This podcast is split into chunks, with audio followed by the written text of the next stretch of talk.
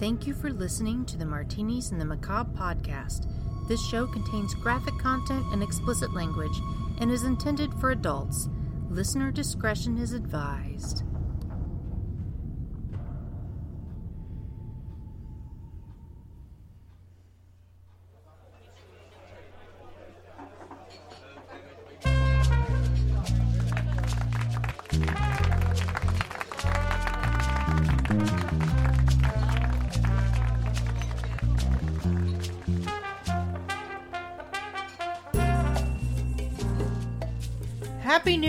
Listeners! Hi guys. Welcome to season two of Martinis and the Macabre. Thank you so much for joining us tonight. And if you follow us on Facebook or Twitter, you heard quite a story about our dinner outing earlier this week. Best dinner ever. Yeah.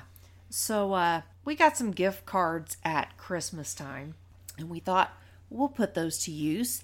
So we went out the other night and after we were done eating, we were about to leave. Uh, I get up to put my coat on and Billy was helping me with that. Cause I'm a gentleman. He is. And as I put my arm into the sleeve and pulled it forward, who else but Nugget is standing at about that height and he accidentally gets knocked in the eye. He didn't cry or anything. It wasn't, It wasn't a hard hit. yeah, it wasn't a hard hit. I was just like, oh my god, I'm sorry. And thought the whole thing was over until we started to leave. And as soon as we got up by where the hosts and hostesses are that seat people, Nugget decides to yell out loud, My mom didn't beat me, she just hit me in the eye. and people were sitting nearby eating. I was right in front of him, so I'm pretty sure I'm the only one that heard him because the place was kind of loud. No, the host or hostess probably heard too. Oh, I don't know. But they definitely heard me howling in laughter as I was both extremely embarrassed but proud at the same time. And ah. I held the door open, doubled over in laughter, while Phaser and Billy were looking at me like, what the fuck just happened? So, uh, just goes to show if you're not following us on Facebook or Twitter, you need to be because we share that shit. this is the kind of shit that we share. so I thought that was a very appropriate way to bring in the new year with you guys. Something you can laugh at because I certainly fucking did. Because evidently I didn't beat him, I just hit him in the eye. I don't think he was being an ass either. He was just being totally sincere. Like, hey, if you guys were wondering, she didn't beat me at all. Yeah. was- this- he she- felt need to inform the whole restaurant. Don't worry. My mom didn't beat me. I'm just holding my eye because she hit me in the eye. We gotta go to the car. You're probably wondering about my eye. Well, let me tell you, it wasn't from abuse. This is what our seven year old thought it was appropriate to make mention to everyone who could listen within earshot. Just to let everyone know. I got a shout out. I'm giving a shout out to a listener in Quebec. Her name is Amelia. Amelia Cote Tremblay, I think. I might have pronounced that wrong, sorry. So, bonjour. Yeah.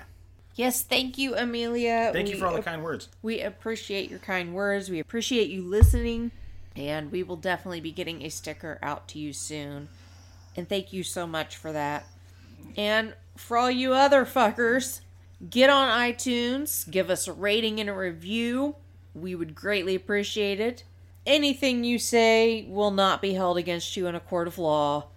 You can say whatever you want, but five stars would be appreciated. You can also, you know, rate and review us on any of your podcast apps where it gives you the option to do so. Leave us, you know, a, a kind word or a review on Facebook. Anywhere you can. Spread the word, retweet us, tell everyone you know. That's all that we ask.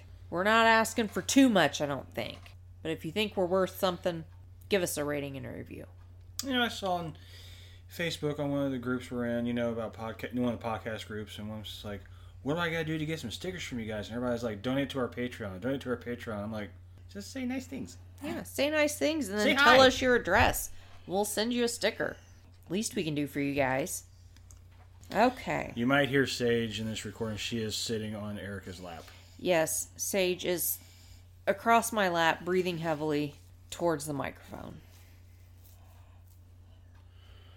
staring Billy down.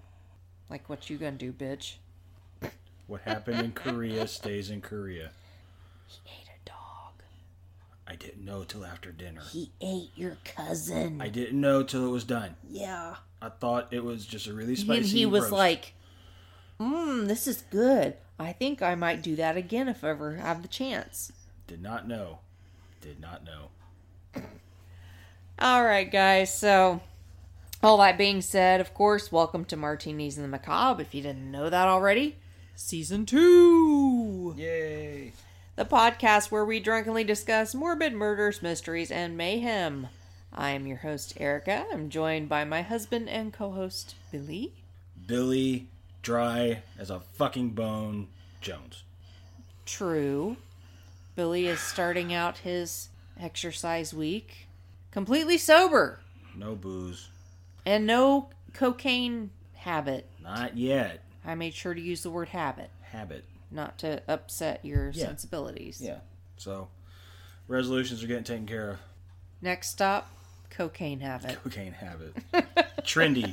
A trendy cocaine habit. Trendy cocaine Just habit. fashionable. Nothing like a problem or nothing. You know? Yeah, not an addiction. No. No, we don't want that. Just like to party. So, uh, starting out the new year, we've got kind of a big one for you guys. This is going to be a two parter.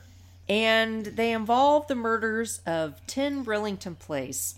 And the story, I had to kind of tackle it and figure out what would be the best way to tell you guys. And I thought we'd kind of have to start from the center of the story outward. So, this first part that we're going to cover is the Evanses. And that's kind of in the middle of the whole story. We're, we're, we're pulp fictioning this thing. Kind of, yeah. You have to kind of know the central story before you can expand on it. So, And it helps if you've ever watched Reservoir Dogs or Pulp Fiction. true. So, Timothy and Beryl Evans moved into the top flat at 10 Rillington Place in Notting Hill, London, in the spring of 1948. This is an oldie. You keep going. Usually around this time, I'd grab me a beer. I'm gonna go grab some fucking water. I'm gonna get some water. It's great. Fish Yum. shit in it. I hate water. Okay. Fuck water. God damn it. All right. Well, while Billy's getting some water. Tim, 24, and Beryl, 19, were expecting their first child. Now, Notting Hill was a rundown and squalid area at that time. I don't know if it still is or not.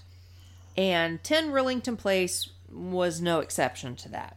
The building was three stories with a flat on each level, and the first two stories had a kitchen, bedroom, and living room, but the top floor only had the kitchen and a bedroom. So, like, I guess an efficiency apartment, if not smaller. And none of the flats, now I understand this is 1948, but none of the flats had a bathroom. There was an outdoor lavatory, which was only 4 by 5 feet for all of the tenants to share.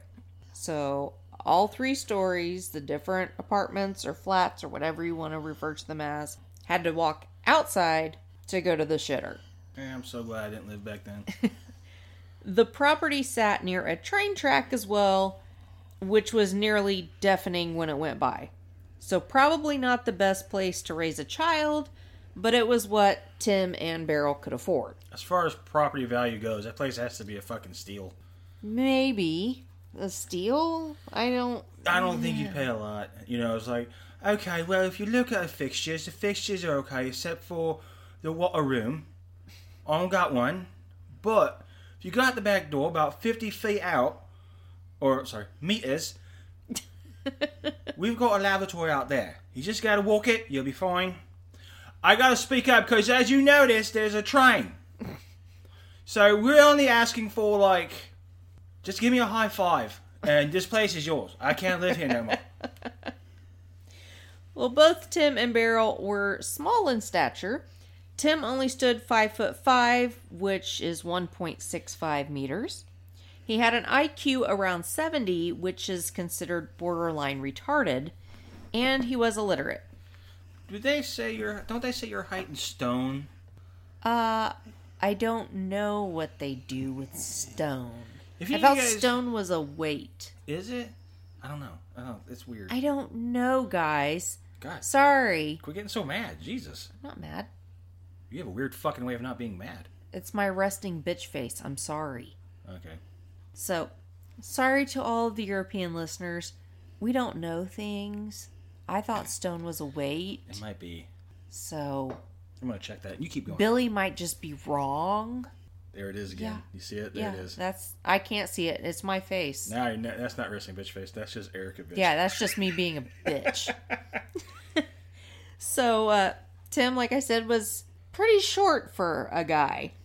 Uh, five foot five, which over here in the states is you know, average It's is a, fine. average is about six feet. So he was over half a foot shorter than that. The low IQ, he was illiterate. He'd left school at a young age due to a mix of uncontrollable tantrums and also a chronic foot injury. He was known to be a habitual liar with a violent temper when he drank. So maybe he liked the tequila? Maybe. Tends to make people angry. Well, I mean, it's England. It's probably gin. Eh, maybe. It is used for weight. Ha ha! Didn't know Fucker. well, I didn't know this was a competition. I made it one. And you lost. I could deal with that. That's fine. Oh, okay. also, Beryl, who was small herself, was quite immature. I mean, she was 19. And she proved to be a poor housekeeper and cook once they moved into the flat and were actually on their own. So, we're going to go play house. It's going to be great. And then she doesn't do shit, basically. When the baby, which they named Geraldine, was born, their volatile relationship was even further strained as Timothy's pay didn't go very far, and Beryl sometimes neglected the baby along with the household. Not the best thing for the mom to be doing, I suppose. It's a shitty. This is like a depressing movie so far. They fought often, sometimes even striking each other, which was actually pretty common for them. So, over the next year, they became friendly with the first floor tenants, and of course, like I said, they're on the top floor. The first floor tenants were John, who went by Reg, which is short for his middle name, and Ethel Christie. Beryl even confided to Reg at one point that Tim had tried to strangle her, so she got pretty buddy buddy with the neighbors. She also allegedly told Reg that she was pregnant again, but didn't want to keep it. And against Tim's wishes, she took pills and used douches, trying to abort the pregnancy unsuccessfully. The reason she didn't want the second child was that she wanted to be able to continue working part time so she could help pay the bills. so now she's not lazy. Nah, I think with the household and the child, probably yeah. But when it came to paying the bills, she wanted to go to work and at least have the bills paid. And it probably, in her mind, gave her her break from, you know, the household necessities that she wasn't that good at. It's just Tim, I'm pregnant. Oh, this is wonderful news. No, it's not. I don't even like the one I got. I didn't say she doesn't like the one that she has. Speaking of kids, where's our kid at now? Oh. Uh, I don't know. I thought she was with you. On the railroad tracks outside. Well, around this time, some repairs needed to be done to the building and the wash house out back, and a crew arrived on October 31st to start the work. It's also important to note that the second floor tenant, Mr. Kitchener, was hospitalized for about five weeks at this time, so his flat was empty. So it was just the Evanses on the upstairs floor and the Christies down on the first floor. It was around this time that Beryl and baby Geraldine went missing. And we'll come back to this, but let's get to know the other key player in the story a little better, which is Reg Christie. Of course, I said Reg is short for his middle name. He was actually born John Reginald Halliday Christie. That's nice. I suppose, if you want four names. Uh, that pissed everybody off when I made this fucking birth certificate. He was born on April 8th of 1899. I was like when he was born, it's like, so what will you name him? John Reginald Halliday Christie. Which one you gonna go with? No, that's it. Whoa. All four. Yeah, why not? He was born in Northowram near Halifax in the West Riding of Yorkshire, which is a historic subdivision of Yorkshire, England. He was child number six out of seven, born to Ernest and Mary Christie. Reg had a troubled relationship with his father. Ernest was said to be uncommunicative with his children, as well as abusive, punishing them for even the most trivial offenses by whipping them or forcing them to march for long distances. Now, on the opposite side of this, his mother Mary overprotected him, and his four older sisters dominated him. So, no matter who he was around in the family, he was being emasculated one way or another. He began exaggerating or outright lying about his health or injuries to garner attention at a young age.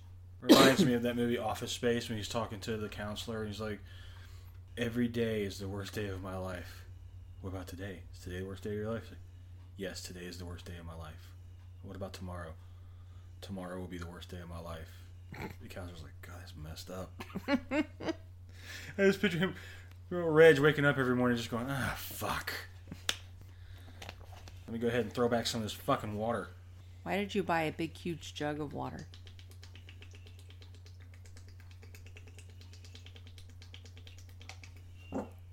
It's cheap.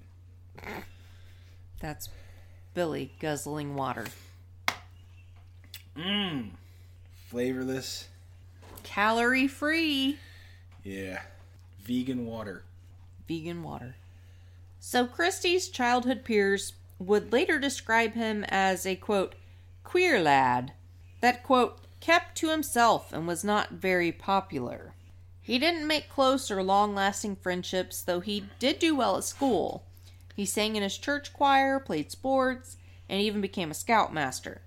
At age eight, though, something pivotal in Reg's life happened when his maternal grandfather passed away, someone he had actually been frightened of. While the body was laid out at the wake, Reg approached it and was pleased to finally feel the lack of tension and fear that he had always felt. And he thought this feeling was fascinating. He took to playing in the graveyard and enjoyed looking in the cracks of the vaults that housed the coffins, the children's coffins especially. That's where it got weird. See, like, he approached the coffin and finally felt the lack of tension and fear that he's always felt. And I thought, yeah, welcome to the human race. A lot of us feel that way because we don't have a shit life like you do. And then so now he's playing with, you know, in the cemetery and fucking around with kids' coffins. I'm like, okay, never mind. I'm glad I didn't say anything. Yeah, he's a little creepy. At age 10, his sexuality was stirred when he saw one of his sister's legs up to the knee. That harlot. Not even the whole leg, up to the knee. This confused him because he resented his sisters, but he was aroused as well. Author of the 1961 book 10 Rillington Place, Ludovic Kennedy, stated, quote, There was nothing unusual in this, for it is often through their sisters that small boys first find themselves physically disturbed by the opposite sex. But in Christie's case, it exaggerated an already tense situation. He had always resented his sisters bossing him around, and now to add salt to his wounds, he found himself physically attracted to them. He both loved and hated them because they aroused his masculinity and then stifled it. And this went on day after day, month after month, year after year. There must have been many occasions when he thought of his grandfather and wished them all dead. End quote. You know, in this whole thing, I could kind, I kind of understand. Not like the whole attracted to your sister thing, because that's just creepy. But Only up to her knee. but I could see somebody being a dick to you and you finding a certain body part attractive. You know what I mean? Like I'm sure Elizabeth Bathory had a nice ass. I mean, doesn't mean she's a great person. It's just a physical thing is a lot more different than how somebody treats you. A person could be an asshole and have a five pound cock. So you know, it just depends. Yeah. Hey, it's Kaley Cuoco for Priceline. Ready to go to your happy place for a happy price? Well, why didn't you say so? Just download the Priceline app right now and save up to 60% on hotels. So, whether it's Cousin Kevin's Kazoo concert in Kansas City, go Kevin, or Becky's Bachelorette Bash in Bermuda, you never have to miss a trip ever again. So, download the Priceline app today. Your savings are waiting. Go to your happy place for a happy price. Go to your happy price, Priceline. Well, Christie won a scholarship to Halifax Secondary School at age 11. His favorite subject was math, particularly algebra, which is personally the most disturbing thing in this whole story so far, in my opinion. Yeah. If you love algebra, we need to lock you up. Yeah. He was found to have an IQ of 128 at some point in time. Despite this, he left school at age 15 and began working as an assistant projectionist in a movie theater. And though I couldn't find a reason for him leaving school at 15, it may be related to impotence. His first adolescent attempts at sex failed, as he could either not perform or couldn't finish, earning him the embarrassing nicknames Reggie No Dick and Can't Do It Christie. God. Yeah. In September of 1916, Reg joined the army and served as an infantryman and a signalman in World War I. In June of 1918, he was injured in a mustard gas attack and hospitalized for a month. That sucks. But he claimed the gas attack left him temporarily blind and mute for three years. Hmm. No record of any such injury has ever been found, and it's generally assumed that he didn't have an actual physical malady. Rather, it was a hypochondriac's hysterical reaction to the gassing as a ploy to get more attention or sympathy. I can see temporary blind. It's mustard gas. Mute That though, no. for three years. Yeah. I'm blind and mute. You just spoke. Oh shit.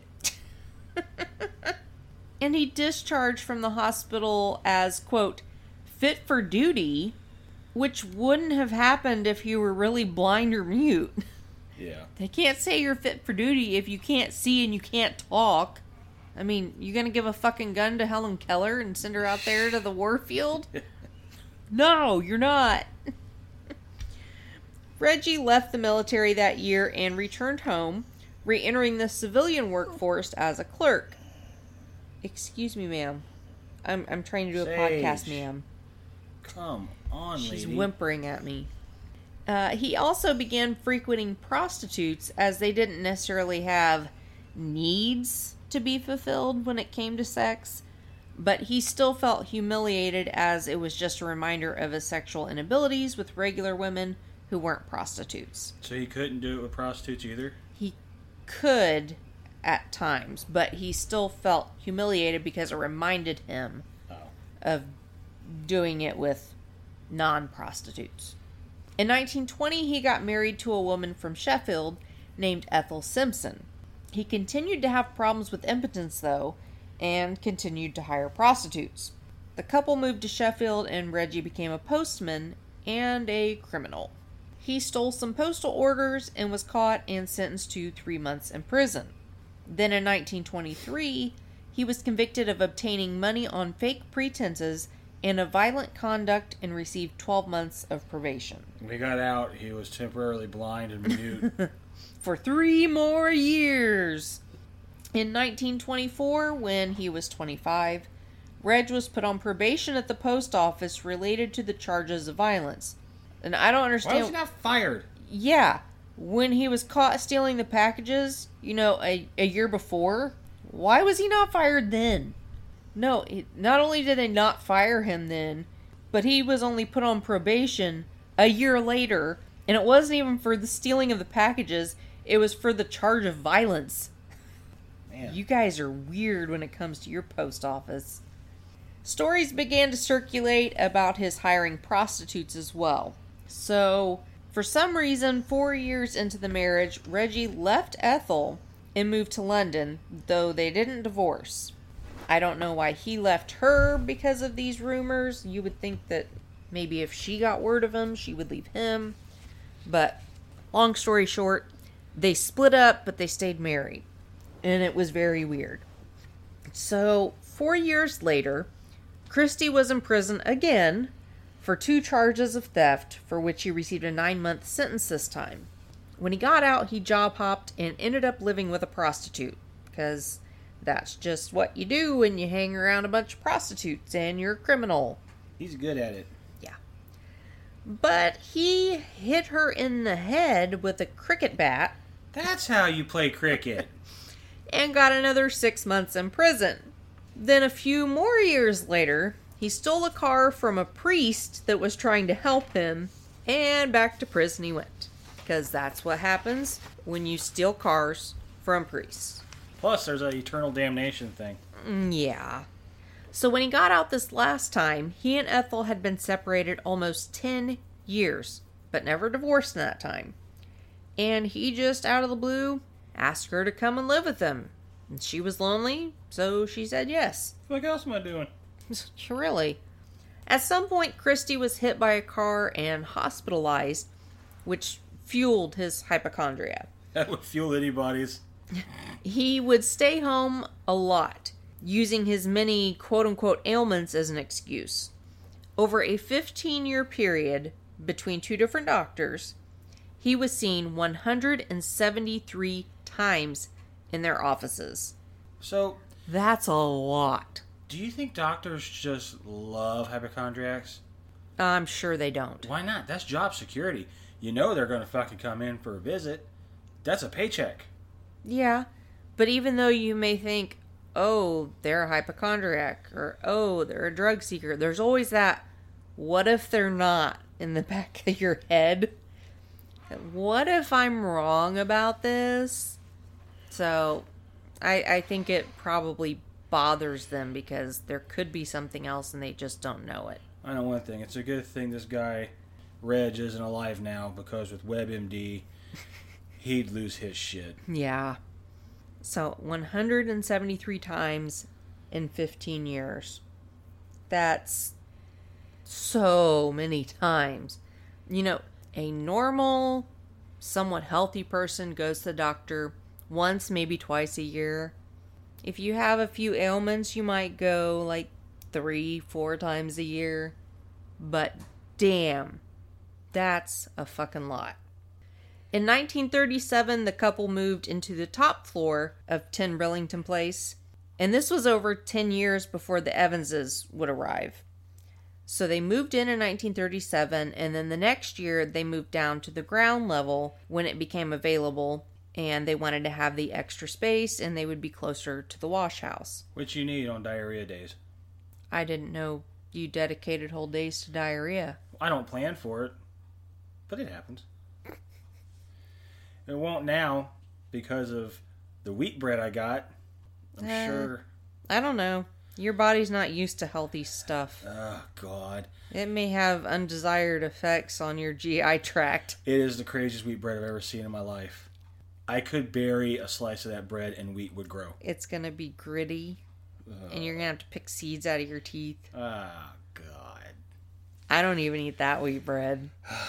And you know me, I like healthy food. This is gonna suck. This is gonna take a. This is.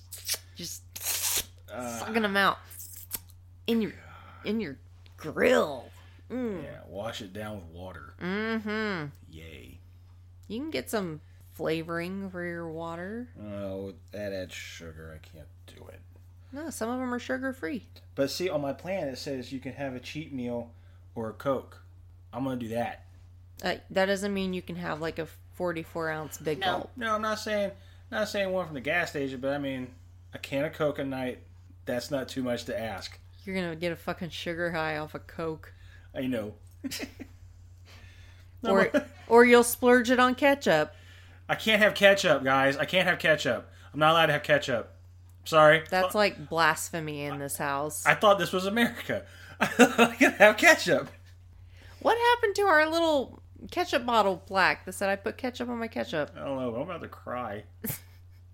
We used to be a major ketchup household. We've kind of shifted over to ranch, but ketchup is still a big part.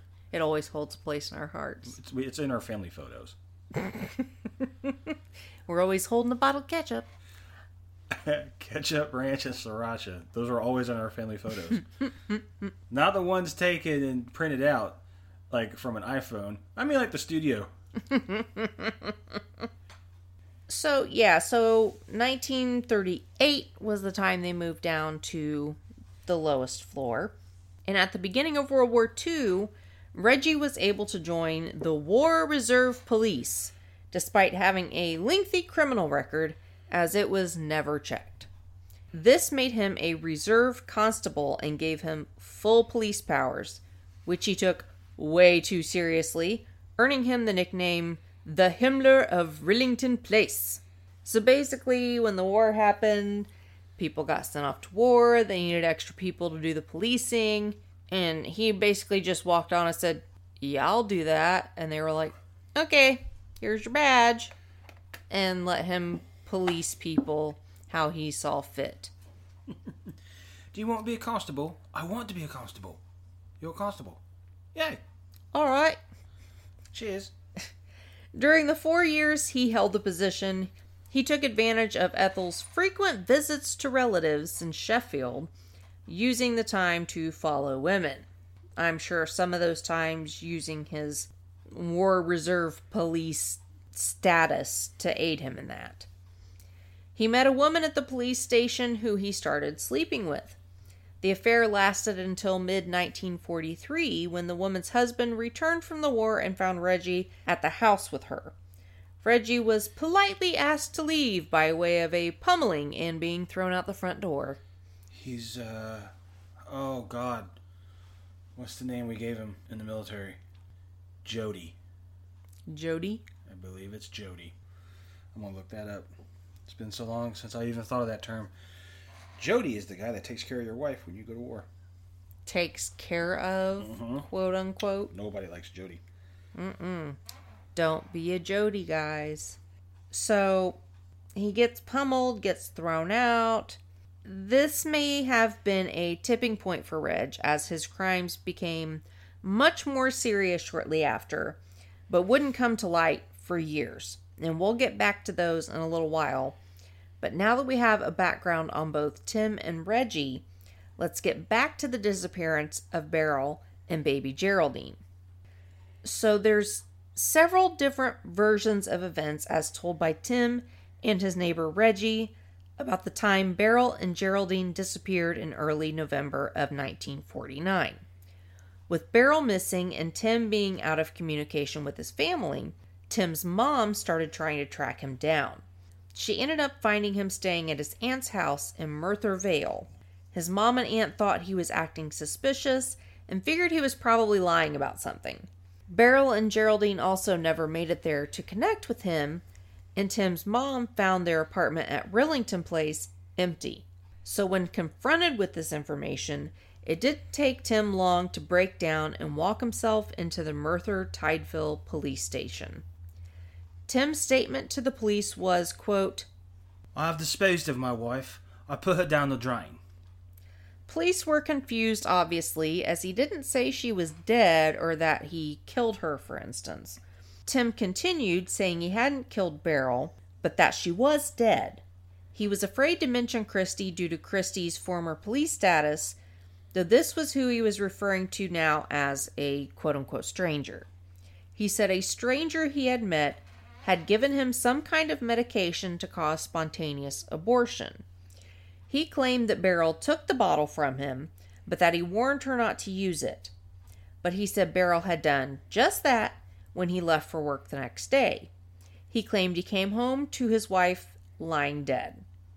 Tim, afraid the police would think that he killed her, then put her body headfirst down the drain hole in front of the flats. He said he then gave his resignation at work and arranged for someone to look after Geraldine before heading to Merthyr Vale. where his aunt lived. Now, while Tim was still in Wales being questioned, police in Notting Hill were notified of his claims and they went to investigate the drain. It took three grown men to remove the manhole cover, so it seemed highly unlikely that a 5 foot 5, 140 pound man could have done it alone. Oh, and there was no body in the drain, too. So the Notting Hill police notified the Merthyr Vale police of this, and they then notified Tim of this while he was still being questioned. And they were like, What the fuck are you talking about? There's not even a body down there. He immediately changed his story, saying that he would now tell the truth. So, Tim's story that he said was the truth he said there was no stranger. It was his neighbor Reggie Christie that had supposedly put Beryl down the drain. He said he had only claimed he himself had done it because he was afraid of Christie. He recounted Christie offering a medication to Beryl to induce abortion, but Christie warned it could be toxic and kill her. Beryl still wanted to try it, and Tim claimed she must have after he went to work on November 8th. You must really not want to have that kid.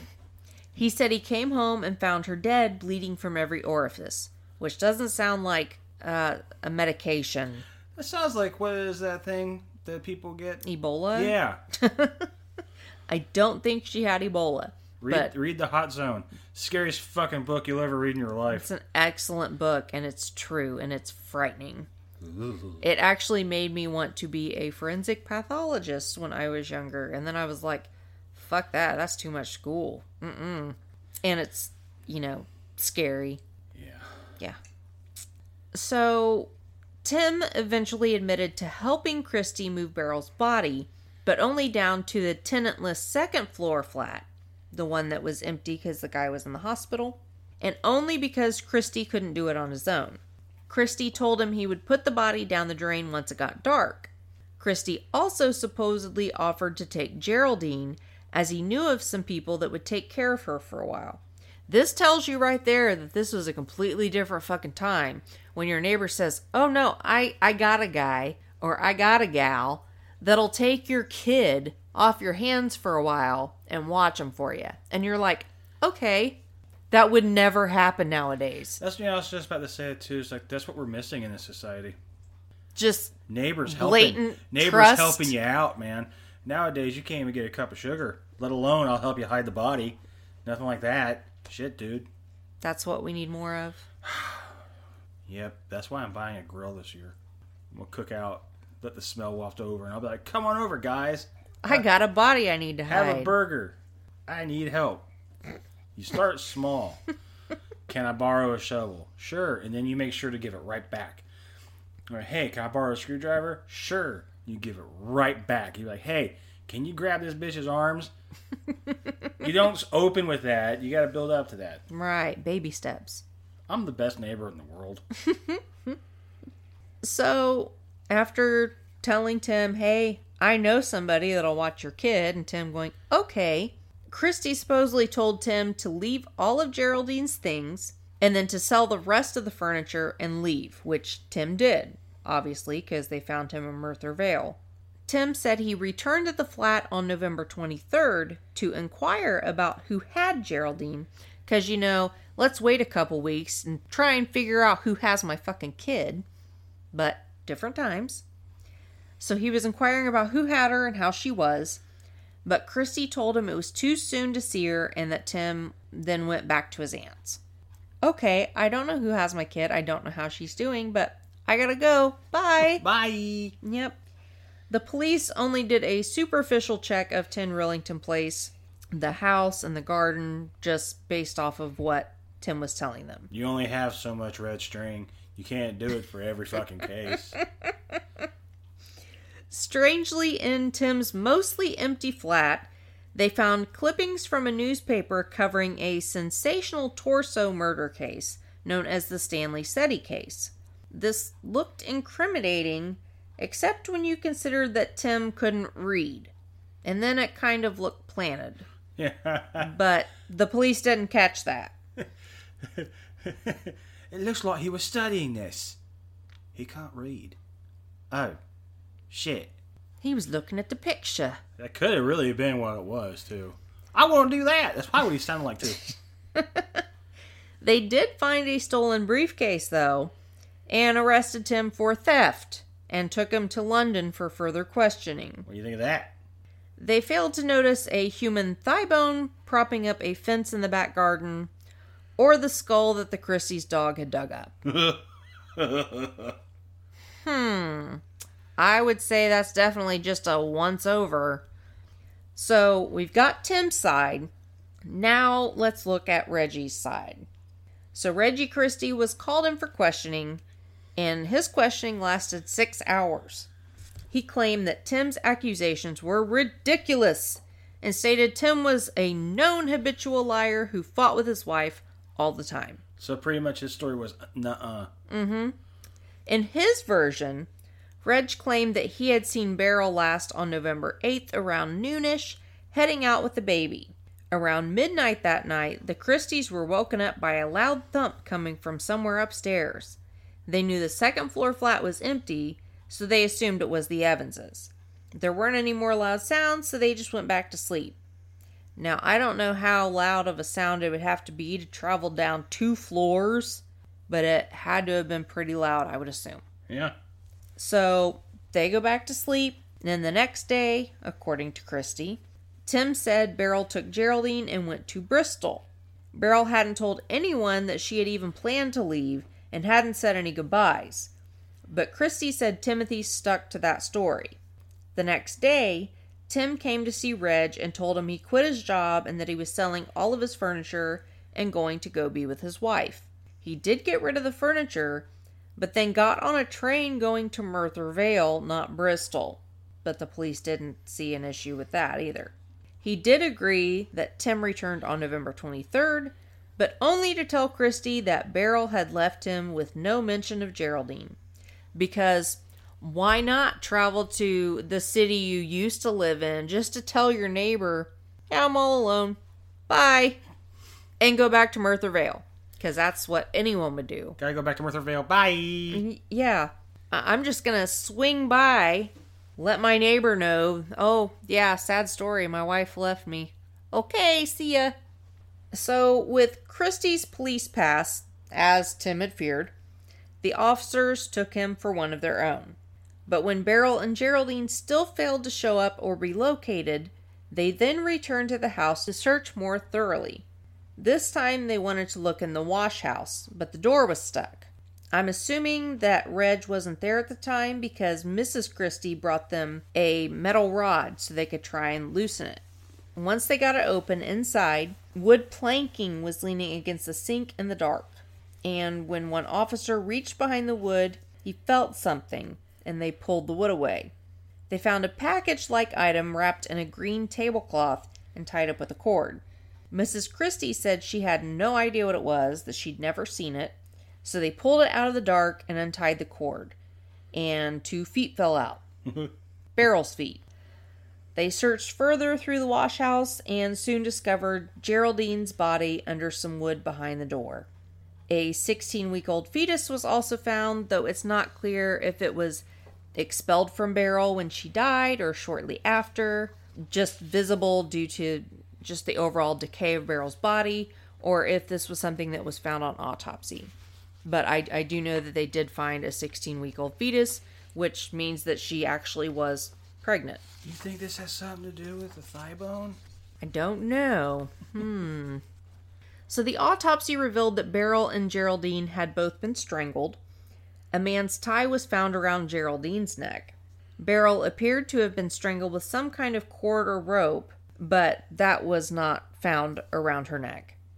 She also had bruising over her lip and right eye, as if she had been hit. No substance was found that Beryl would have taken to abort a fetus, but bruising was found in her vagina.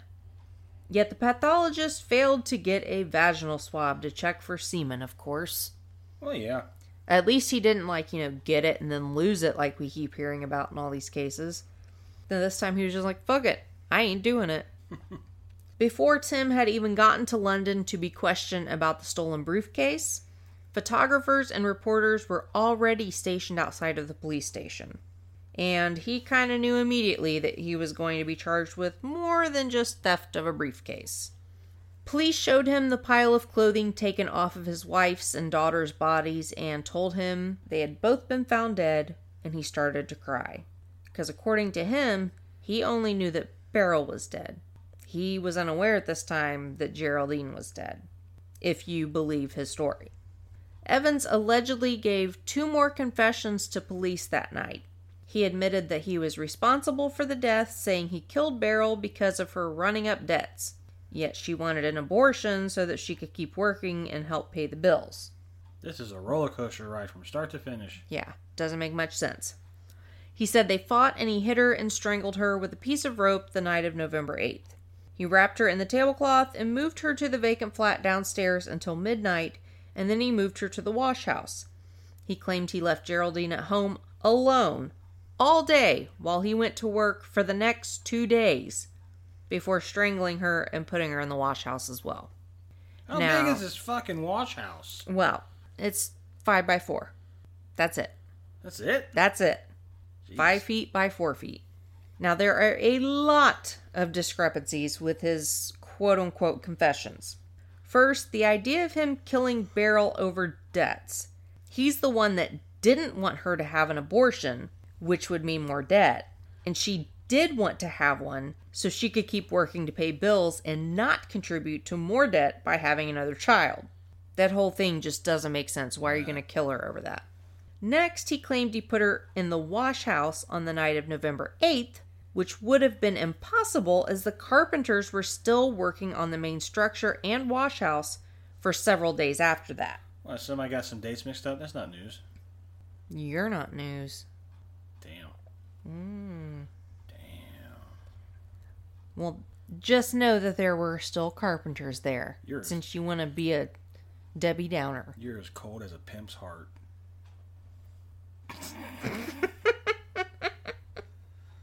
He also said to police two separate times that he locked the door to the wash house when he couldn't have, as the carpenters went in and out without having a key. Also, the wood that covered the bodies was from flooring the crew had pulled up, but they hadn't done that until November 11th. And they even recalled Christie asking if he could have the wood, not Tim. That means it wasn't available on the two dates Tim said he had placed the bodies in the wash house, the 8th and the 10th. He stated he left the rope around Beryl's neck, but no rope was found. And Tim gave no reason for killing Geraldine. His claim that he left her alone in their flat for two work days seemed implausible, as no one heard any crying.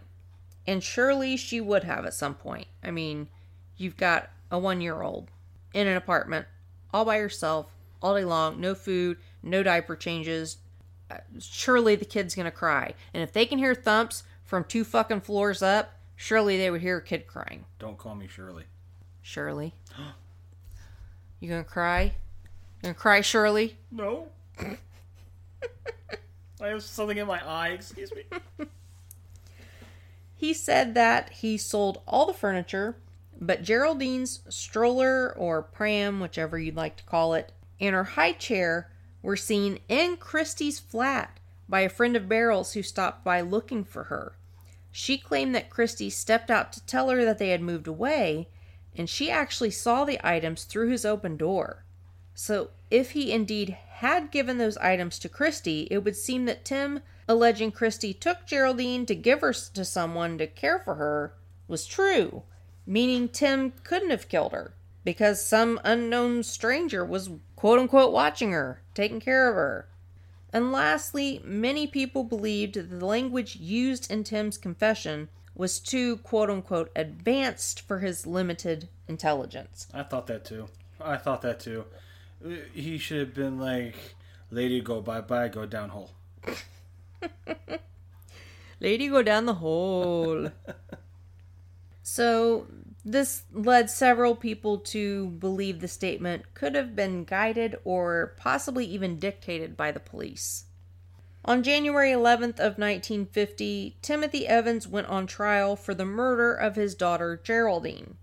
The prosecutor didn't want to risk trying Beryl's case first because there was a potential for ending up with a verdict for manslaughter if the jury actually found that Tim had been provoked during his and Beryl's supposed argument. But evidence involving Beryl's murder was allowed to be included in this trial, which is totally fucked up in my opinion. Um, that has nothing to do with the case you're trying him for, and he's not been found guilty in that case. So why is it allowed? I don't get that. Tim had told his confession stories many times while awaiting trial, but recanted at the very start of the trial and stuck to his story of Christie being the killer. Christie himself was the star witness for the prosecution, testifying that all of Tim's claims about him were lies. None of the jurors noticed the discrepancies in the confessions given by Tim. Ethel Christie's police statement conflicted as well. She told police that they used the wash house each day to get water, but had never noticed anything unusual. This would mean that if Tim's confessions were true, she would have gone into the wash house at least two dozen times between the placement of the bodies and the wood in the wash house and them actually being discovered. But she had never seen or even smelled anything. Nothing was, you know, astray in that five by four foot room. And even their dog evidently hadn't noticed anything, as there weren't any signs he had tried to get into the wash house or dug around it. This being the same dog that dug up a skull, but we'll have to get to that in the next episode. And yet, in court, under oath, she said they never used the wash house, and no one noticed that this contradicted her police statement. And I'd like to know what the fuck were they doing if they never used the wash house? If that's where you go to piss and shit and get water, Hmm I don't want to know. Even if the jury believed her, wouldn't they be like, "Ooh, you's a nasty bitch." Yeah. Ew. One person in the jury was just like, ew. You could hear it in the whole thing, you know? Yeah. She's on the stand. I haven't been in that wash house in three weeks. we never used the wash house. Ew. Ew, grody. The carpenter's statements read that they had kept their tools in the wash house while working there those two weeks and claimed to have cleaned the place out on the 11th. But yet Tim said, Oh, I put the bodies there on the 8th. But the carpenters never noticed the bodies, the wood, or an odor. The jury didn't seem to notice that discrepancy either. And in actuality, no one's statements to police or on the stand matched Tim's confessions at all, and no physical evidence tied Tim to the murders. Once the jury was handed over the case to make their decision, it only took them 40 minutes to declare Timothy Evans guilty of murdering his own daughter. And Less he was time it took to watch The Walking Dead. yeah, with no evidence directly tying him to the crime, with all of these contradictions, guilty, and immediately sentenced to death. Like, right then, sentenced to death. He tried for an appeal in February and was unsuccessful, and on March 9th, now mind you, this trial just started in January, and the murder supposedly happened at the beginning of November. Less than six months later, on March 9th, 1950, just two years after starting a family and moving into 10 Rillington Place, Timothy Evans was hanged. Wow, shit moved fast back then. Man, that's swift. That's what they mean when they say swift justice. Now, there's an alternate version of events. In his 10 Rillington Place book, author Ludovic Kennedy spelled out a completely new version of events leading up to the disappearance and murder of Beryl and Geraldine. And he probably investigated a lot more thoroughly than the police had done. They don't even see fucking femur bones holding up fucking fences. He states that Beryl had told her friend Lucy that Reg Christie had offered to perform an abortion for her. Like, not pills to take, not some potion, to actually do a physical abortion. Timothy found out about this on November 1st and told Christie, no fucking way. Christie claimed to have knowledge of medical procedures from his time with the War Reserve Police. Why that makes you a medical personnel doesn't make sense to me, but that's what he claimed. Because there are other people that have said that he claimed that with them too. And he actually said that he'd performed several abortions before. Jeez. Tim stood his ground and still refused and said, fuck no. When he went to tell Beryl it was off, she said she trusted Christie and it was still going to happen. On November 7th, while Tim was at work, Beryl made arrangements with Christie to do the abortion the following day. She told Tim again that night, and he claimed he didn't believe her. An argument erupted that included slapping and shoving, as was their norm. And the next morning, Tim went to work, and the carpenters arrived at 8 a.m. to continue the work to the building and the wash house. And after that, Beryl and Geraldine weren't seen again by anyone except Tim and possibly Reggie Christie, if you're believing Tim's story that he came home, found her dead, and Reggie Christie and him moved the body. Now, this is probably the closest to the truth that we'll find as we finish up the story of 10 Rillington Place on the next episode. Stay tuned. Part 2 coming your way. So, that'll keep you guys on your seats for the next couple of weeks. I had to split this one up just because it's such an involved case. And once I actually got into it, I was like, this is like a case inside of a case. There's so much more to it, and you're wondering, how's there more to it? The guy was sentenced to death and he was hanged. But believe me, there's fucking a lot more. and we will get to that in two weeks. Uh, so, right now, of course, we want to ask you to follow us on Facebook, Twitter, Instagram. On Facebook and Instagram, it's at Martinis in the Macabre, and on Twitter, we're at Martini underscore Macabre. You can come to our website, martinisinthemacabre.com. Full catalog of episodes there, fully playable. There's also a full listing of all the songs from Phaser 765 that we've used on the episodes, and there will, of course, be a new one at the end of this episode, so stay tuned till the end. We, of course, want to ask you again please, please, please go on iTunes, rate and review us. Uh, I know it's a pain in the butt. Even if you have iTunes, you have to get in there and log on. Uh, It's 30 seconds. That's all that we're asking. Just help kind of bump us up, let people know what you think about us. If you can't do that, that's totally fine. Word of mouth, you know, shout us out on Twitter, you know, tag us. Share it with your friends on Facebook whenever we post a new episode. Hey, guys, listen to this. We like this. Anything you can do to help widen the audience would be greatly appreciated. Do you have anything else you want to add? Mm, I try to keep up on Twitter, but I also work, so I always try. Like, if you follow us, I'll always text you back or message you saying thank you. But it may, it may take a day or two because you know I work six days a week, so Yeah. I try. And I try and stay up on the Facebook. I just recently went back to first shift. And although it is better for my sleep, I still do work 12 hour shifts. So I come home and I literally have like an hour before I have to go to bed. So I try and see Billy and the boys before I go to sleep. But I, I definitely see everything that you guys post and try and respond. It just may take me a little while. Not as quick as we used to be, but that's just because of the different hours and everything. And all my days off, I'll sit and talk at you all fucking day. That- that's my jam. Sit and talk with you guys. It's great engaging with you guys, seeing you guys post stuff on our page. Post whatever you want on there. If you find something creepy or funny or something related to true crime or paranormal or a mystery, feel free to share it on our page. We like having, you know, the interactions with you guys and seeing what different things you bring to our humble little page.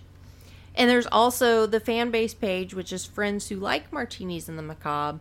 And usually, if I share something on one, I try and share it on the other one as well. I don't know if Billy does that, but I do. I try. He tries. Aw, you try. You get a gold star. Can I have a sticker? You can have a sticker. I don't fucking want it. Fine. I'll take it. Uh, you can't have it. It goes to the fans. That's okay. And that still stands. We've extended it. If you would like a Martinis in the Macabre sticker, take a screenshot of any rating, review, um, post mention, you know, tagging us, anything like that. Take a screenshot of it, send it to us in an email or a message. And our email is martinisinthemacabre at gmail.com. There's also a contact page on the website you can go to if you don't want to do that, or just send us an instant message on Facebook or Twitter, personal message with a screenshot. Give us your address. Bam, we will send you a sticker. Mm-hmm. I will do that for you because I love you guys. And stay tuned. If I remember, on the next episode, I'll open with a great story where I told a toddler to go fuck themselves at Walmart. He did. And I do want to add before we go for all of you people that haven't followed us on Facebook and didn't hear about the whole story at Applebee's that I mentioned at the beginning of the episode, one more little fun tidbit from the night.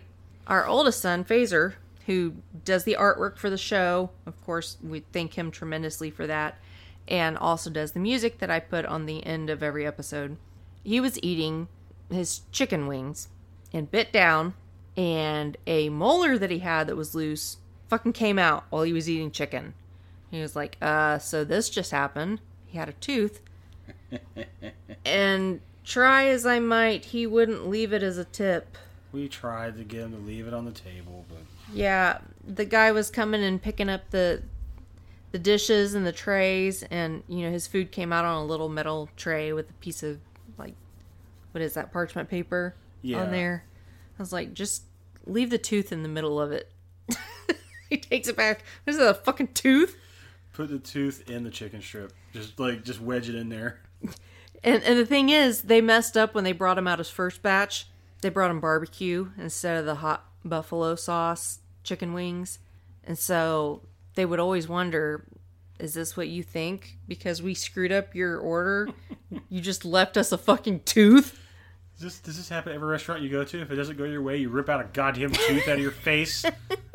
You know, like when you leave one penny as your tip, and that means, oh, that was really shitty service. I'm not happy. How is your What do they think about a tooth? How was your night, Parker? You remember the table? The woman that beat her kid? well, I didn't beat him. I just hit him in the I found eye. a tooth, a human fucking tooth. In the celery stalk. I don't think he likes celery at all. They're fucking weird. Yeah, we thought that whole tidbit was funny because he was like, I don't know what to do with this tooth. And it's like, you can't just leave it on the table. Then they're going to think really weird things about us. But then, no. Little Nugget, he just, wow. Yeah. Yeah, he Just- really, he won up to everybody. Yeah, he, he played his whole hand that night. It was just like, no, my mom didn't beat me. She just hit me in the eye. Oh. Hurt my heart more than my eye. And you know, no one probably heard him, but now everyone in Applebee's thinks I'm a complete fucking crazy woman because of the howls of laughter that I let out of my body. She's Oh a- my god. She's a steamrolling bitch. Sorry, Applebee's. I'm not- Sorry, we just tried to have a normal family night dinner. And we got kids losing teeth, and evidently I beat the other one. I'm so not sorry for a fucking thing. That was ah. great. Yeah. Best dinner night ever. Hashtag raising them right. All right, guys. I think that wraps it up for this episode. Of course, come back in two weeks where we'll finish up the story of 10 Rillington Place. And stay tuned in just a few moments for a new song from Phaser 765. Until then, stay safe, and we'll see you in two weeks. Bye. Bye!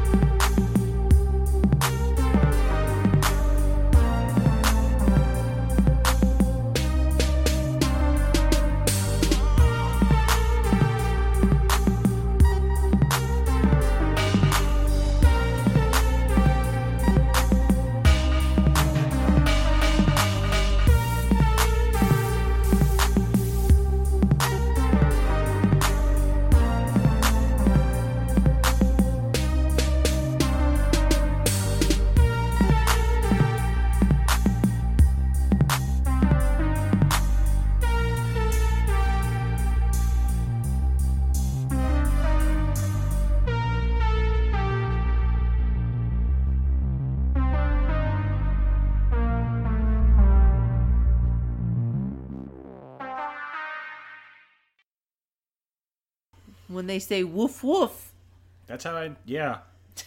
I was like, this is really good. What is this? He says something like kegogi or something like that, and I was like, I don't know what that is. I said, is that beef? He was like, kegogi. I said, um, moo. He said, kegogi. I was like, oink oink oink, and he went, woof. I was like, oh, oh no. And then you went, oh, yes. Well, I mean, it wasn't bad. I don't know how to put it. I mean, I'm not a monster. I just didn't know. I didn't know until after. Mm-hmm. Don't judge me.